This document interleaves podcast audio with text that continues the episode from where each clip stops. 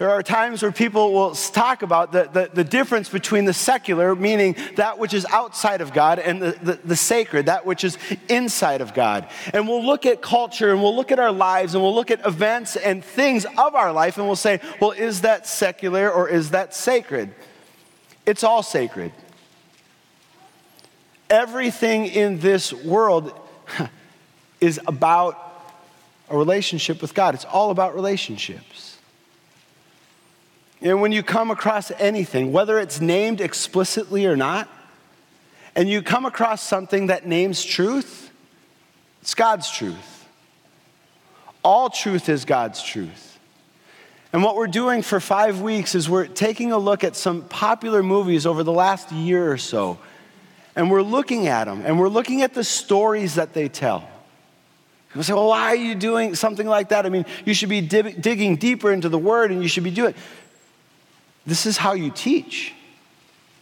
Look at the ministry of Jesus. If you read through the Gospels Matthew, Mark, Luke, and John Jesus taught, Jesus made his point. Jesus told the people who were beginning to follow him, he told them what God's kingdom was like, what following him was like. He told them what love was like, and he used it using stories, parables, allowing people to see where faith and life intersect.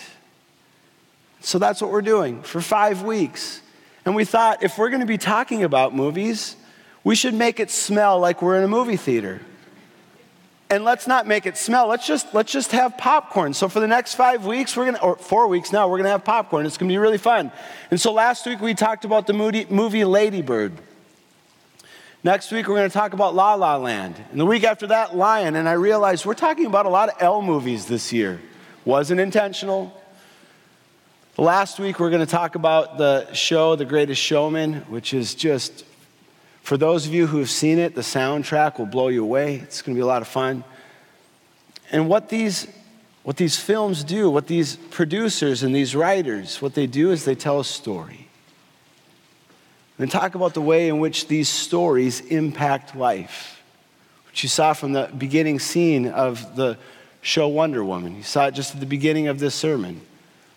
Wonder Woman is this show that just came out this past year uh, based on a DC comic. Some of you are young enough that you're like, what is this whole comic thing? Some of you are old enough in here to say, I remember when comics were super popular.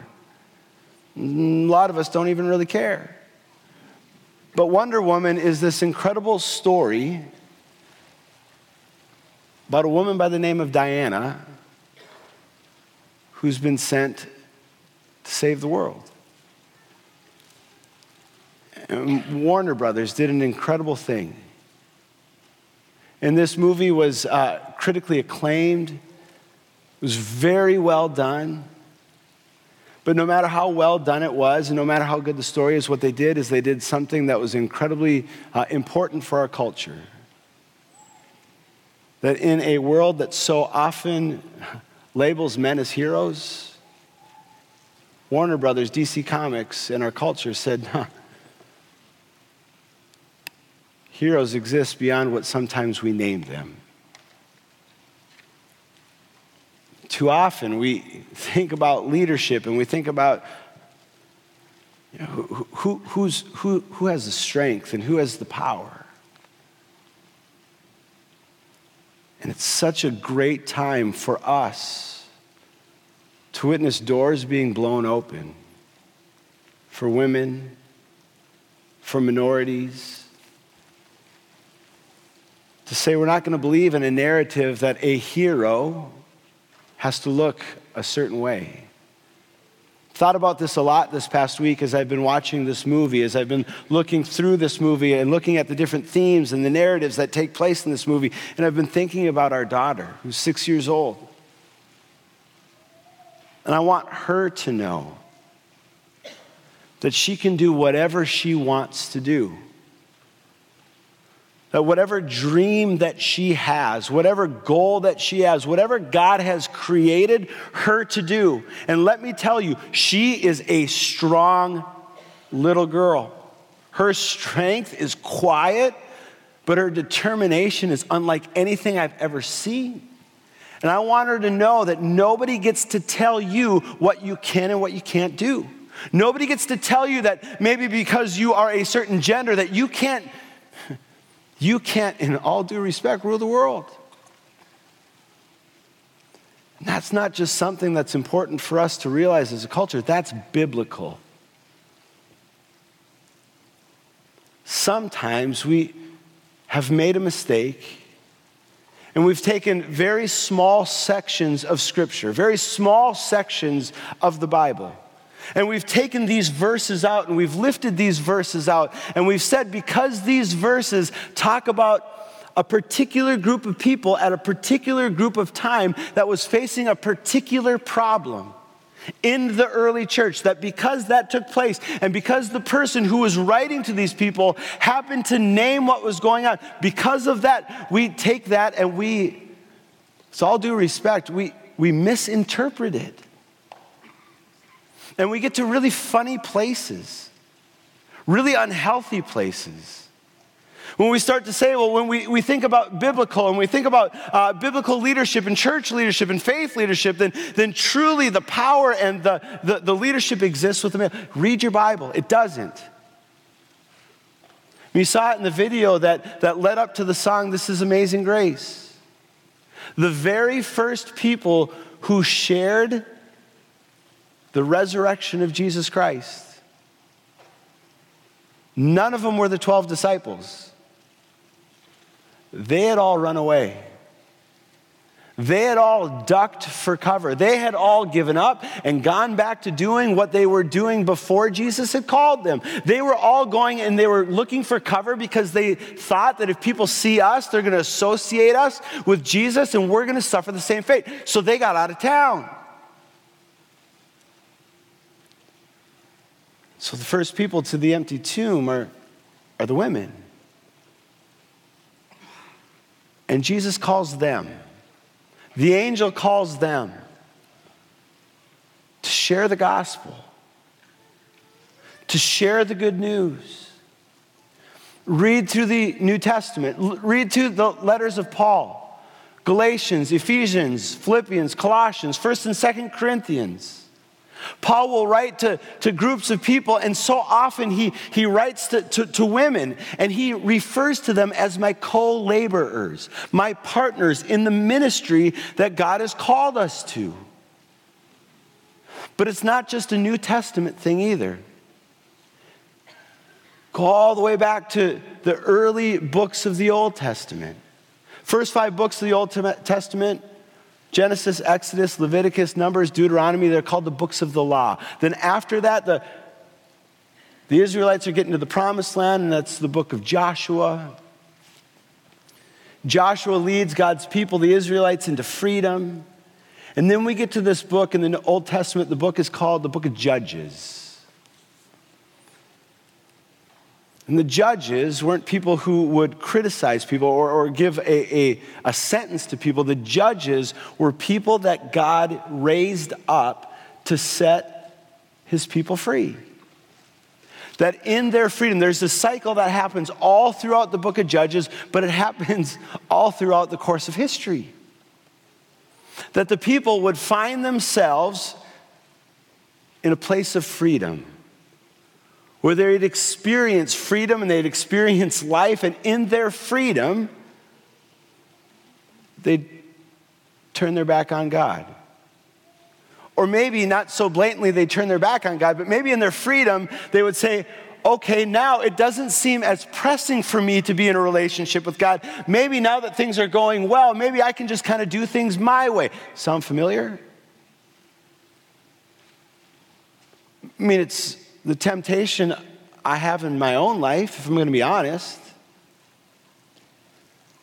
that when things are up on the mountaintop, when things are going well, Sometimes it's in those places where I'll say my need to spend and, and, and, designate time for God. It's not as it's just not as important because things things going well. God will let you know when things aren't going well, and at that point, then I'll need you. But every time the people would start to walk their own way, things wouldn't go well.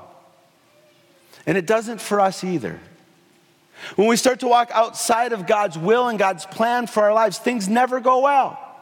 And it's not because God wants to punish us, but God gives us His law, He gives us the commandments as a gift. And when we follow those, there is a, space that is provided that our lives can flourish. But in their freedom, we see this over and over in the book of Judges, we see it over and over in our own lives. In their freedom, all of a sudden the people would experience some sort of break, some sort of fracture. They'd find themselves in desperate situations and times of trouble. So they'd cry out.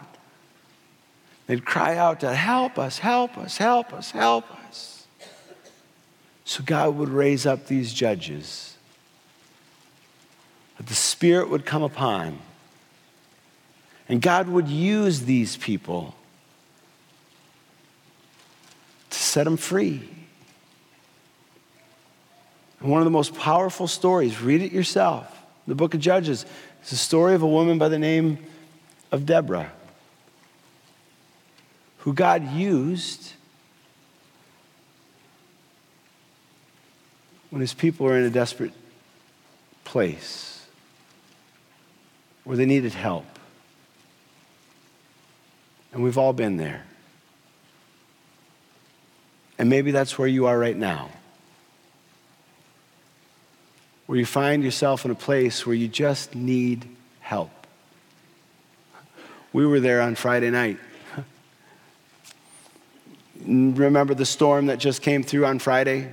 Was about nine o'clock where the storm started going. My wife and I were getting ready to go upstairs, and we were looking outside, and we were both looking outside of our, uh, our front door, and the wind was going so fast, our kids had already fallen asleep.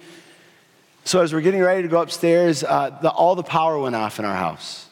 So, all the power goes off. We got an email that said, hey, there's a power outage. About 2,000 homes are affected. We were one of those homes. But in our house, we always have fans going in our kids' room to kind of like bring a little bit of white noise. And our son is a light enough sleeper that whenever a, a, fan goes off, he wakes up right away. So the power goes off, he wakes up and he starts to cry out because it's pitch black in our house and we always have a light on. So he's like, Mom, Dad, what's going on? What's going on? Well, there's one problem that night. The fire alarms in our house are tied to our power and they have batteries in them for battery backup. Well, one of those batteries wasn't powerful enough to back up. And so all of a sudden, in the middle of this power outage, every fire alarm in our house starts to just go louder than you could ever, everyone. I didn't know we had that many fire alarms in our house. And not only that, there's a voice that goes along with it. It's going fire, fire, fire, fire. And our kids are going nuts. Our son is like, Dad, Mom, Dad, Mom, Dad. He's running back and forth, and I'm going through the house making sure that there's no fire, and there's no fire, and there's no fire. And so, why are these alarms going off? And we're trying to Google, but we're so frantic that we can't Google. Like, how, how do we turn this thing? Who do we turn to? And our son's like, Turn it off, turn it off, turn it off. And we couldn't turn it off. And so I called my parents. I didn't know what to do. Who do you turn to when you need help? I mean, at some point, I thought I would graduate from this in my life. At some point, I would be a grown up that I would have all of the answers. I had no clue. I called my dad. He was sleepy. He said, What's wrong? I said, The fire alarms are going off. He said, Shut them off. I'm like, I don't know how. He said, Take a battery out. And I said, You're a smart man. So one by one, we start. The first one, I wasn't smart. The first one, I just yanked the thing off the wall. Like, shush! You're freaking us out right now. Second one, I take the battery out and I lucked out. It's like I won the lottery. The whole thing went quiet. So we're getting ready to go to back to bed. My son's like, I ain't sleeping alone. And his mom loves him, so she invited him into our bedroom. And his sister was awake, and he's like, if, she's like, if he gets to sleep there, so do I. And so in our bed on Friday night, it was myself, my son, my wife, my daughter, and then my wife says, What about the dog? I'm like, It's a dog. She doesn't want to be up here anyway. And so until the, oh my goodness, I was in desperate need for help, crying out. We only have a queen size bed. Went bed shopping on Saturday morning. But we've all been in that place, right? Where all the alarms are going off. And you don't even know what caused the alarm to go off. And it's screaming in your life in such a way that you just want to get it to be quiet, but it won't. And you thought that maybe you're at a place in your life that you should have the answers, but you don't and you try to call the people that you've turned to, and the answers that they have aren't sufficient to what you're facing, what do you do? And maybe when you're in that place, you start to wonder if you're worth the help in the first place. I mean, let's be honest. Let's be honest about those places in our lives where the alarms are going, a five alarm fire in our life, and they're going, and we think to ourselves, Am I even worth putting this out, anyways? If this is going on, does my life even matter? Am I even important? Why would God even notice me? Maybe God doesn't even care about me. Maybe my life has no value.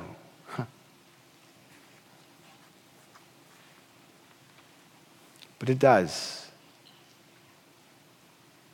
It's the amazing, one of the amazing themes that, that starts to play out in this movie. Because there's Wonder Woman, Diana,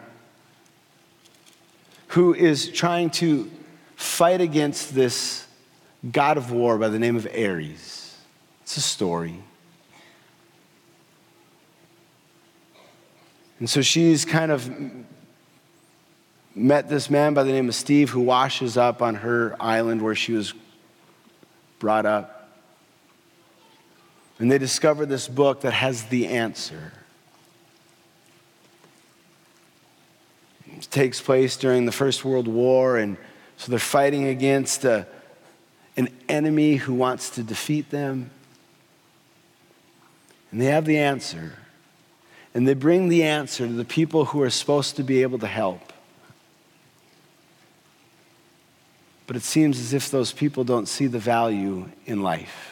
Diana says they're worth it. There is not an acceptable loss for her. The commanders that they're trying to make their plea to say, you know what, that's just what soldiers do. So we got to be okay with the fact that some of them are going to be lost. She said, That's not okay. It's not okay that one person would lose their life in the middle of this. And maybe you think, maybe you think in the grand scheme of things, in the, in the grand scheme of the world, that, that your life is so inconsequential that, that if you were to be lost, not just physically, but emotionally or spiritually or relationally, that if you were to be lost, that why would God care? God cares that every single one of us would be found. It's the nature and it's the backbone of the gospel of Jesus Christ. It's the backbone of the, the scripture passage that was read to us this evening, John 3 16. It's the banner of our faith. For those of you who, who haven't spent much time in a church in your entire life, you still know you have a vague familiarity with this verse. For God so loved the world People at football games and sporting events and concerts, they, they hold up signs that say 316 because it's the gospel. Summed up in one verse For God so loved the world that he gave his only son. That anybody who believes in him, that anybody will not perish, not one it wasn't okay. It wasn't okay that God saw that there were people that were standing at a distance from him. He loved the world so much that he sent his son into the world to die for him, to set them free, to give them the help in their moment of desperation, in the moment of their lives, that they would find life and they would find freedom and they would find forgiveness and they would find salvation. So interesting. Maybe you know the verse, maybe you memorized the verse, maybe you've known the verse for as long as you can remember. You say, ah, it's, it's great, it's a good one. One of the things that I find fascinating is where this verse is located. My kids are, are le- learning how to read and how to do all of that stuff in school, a kindergartner and a first grader. And as they're reading through historical books, so learning how to do that, nonfiction books, and they'll talk about the importance of reading around in the story. To know what came before and to know what comes after, it's important. John 3:16 in, in John's gospel is sandwiched between the story of two different people. The beginning of John 3, there's a guy by the name of Nicodemus who, on the outside, on the surface level, would have been somebody that everybody would have thought had everything going for him. He knew all of God's laws. He followed all of God's laws. He was a recognized leader. We can assume that he would have been financially secure. But he comes to Jesus. And he comes to him because there's something in his life that just isn't adding up. There's something in his life that just merely following all of the rules, it cannot give him. So he's lost. Right after the story, John chapter 4, there's a Samaritan woman. Jesus is on, a journey and he comes to a well known as Jacob's well and tired from the journey, he sits down at this well and he sits down and he wants to take a drink, and there's a woman there. And in Jesus' day, a man wouldn't encounter a woman like this, especially because Jesus is Jewish and this woman is Samaritan. They despised one another. And so Jesus approaches this woman and asks her for a drink of water. John chapter 4, read it. Amazing story. And the woman responded and said, huh, Do you know the situation you're putting yourself in right now? You're a Jewish man, I'm a Samaritan woman. And one that doesn't have anything together. Seems as if John is making sure that we don't miss something. That whether on the outside you're like a Nicodemus who has everything going for you, or if you feel as if your life is an utter mess right now, or anything in between, you need to know that God loves the world so much that he gave his son Jesus Christ to die for you. You say, why? It's because of grace. Ephesians chapter 2, verses 4 and 5 says, But God is so rich in mercy. God is so rich in mercy, and He loved us so much that even though we were dead because of our sins, He gave us new life when He raised Christ from the dead. And it is only by God's, everybody say grace together. It's only by God's, grace. say it again. Grace. Say it again. Grace. It's by grace you have been saved. It's nothing that you've done. It's nothing that you could have earned or deserved. The word for grace in the Greek, the word is, is, is charis. It's the root where we actually get the word charity. Think to yourself, why does a charity exist? A charity exists because there are people who can't provide for their basic needs. And a charity sees, a group of people sees those needs that aren't being met, and they give everything that they have away to provide for the need that cannot be met on their own. That is the nature and the character of God. And you say, why? Because God is love. We have a God, regardless of whatever narrative about God you've lived with your entire life. Hear this, know this, receive this, and don't forget this. You have a God who loves you, whose love for you is reckless, whose love for you does not end, whose love for you does not have any limits. If you're here for the first time tonight, you say, Yeah, but, but listen to this, Pastor. Listen to this. If you knew all of the things that I have done, you would never dare offer that so flippantly to me. Seems almost too easy. Don't miss this. There was nothing easy about it. There is nothing cheap about it. Grace cost a lot. It was a difficult thing to do.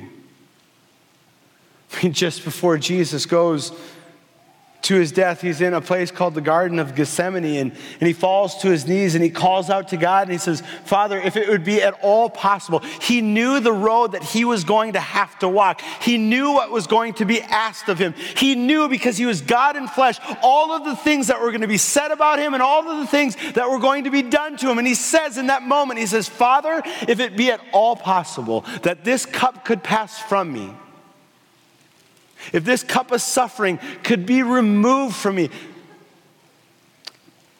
let it be so, but not my will, but yours be done. Because God is love. Because God's grace is for all people. He went to the cross.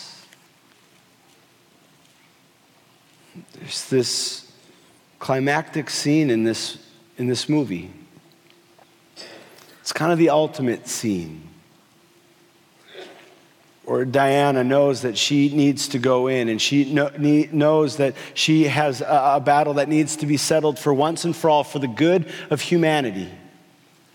Where she's going to face this, this arch enemy, this Ares, the god of war, the god of chaos. Sound familiar? Evil. We're good, we'll face evil for once and for all. They don't deserve it, he says. None of us do.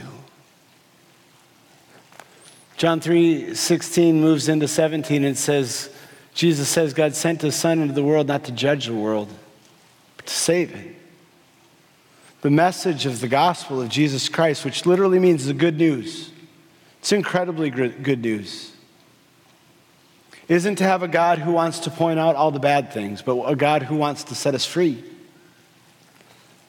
to save us. Because we all find moments of, of desperate need where we recognize our need that we need something more. Diana goes out and she goes into sign of the cross. You can't make it up. And that wasn't by accident. And the opportunity that we have is to receive that. You don't have to do a thing. There's nothing you need to do to earn God's love, to deserve God's love. It's unmerited. To receive us, to receive it, to, to set us free. And there's no greater gift that you could ever receive. To sit in that, to trust in that, to believe in that. Not a perfect belief, not a perfect trust, not a perfect faith. None of us have it. To receive it and then to give it, to give it to the world around us. I mean, that's why worship is so important. Because what else can you invite your friends to where they get free popcorn and get to watch movies really, really, really loud?